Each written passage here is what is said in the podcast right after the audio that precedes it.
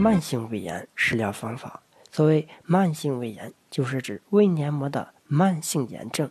本病多由于急性胃炎、细菌、毒素感染、药物刺激、鼻咽、口腔的慢性病灶，胃酸缺乏而致。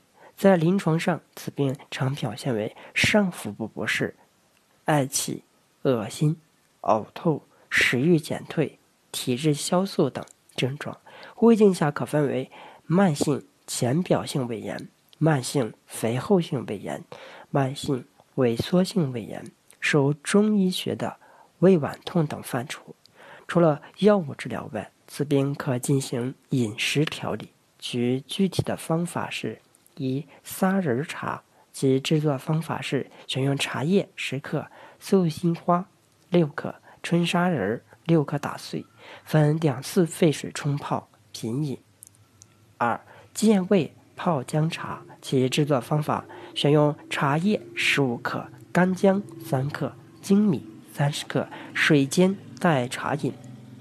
三健胃茶，其制作方法：选用徐承新四点五克。北沙参、化橘红、白芍各三克，生甘草两克，玫瑰花、红茶各一点五克，上药共盐为粗末，沸水冲泡，代茶品饮，每日一次，连服三个月为一个疗程。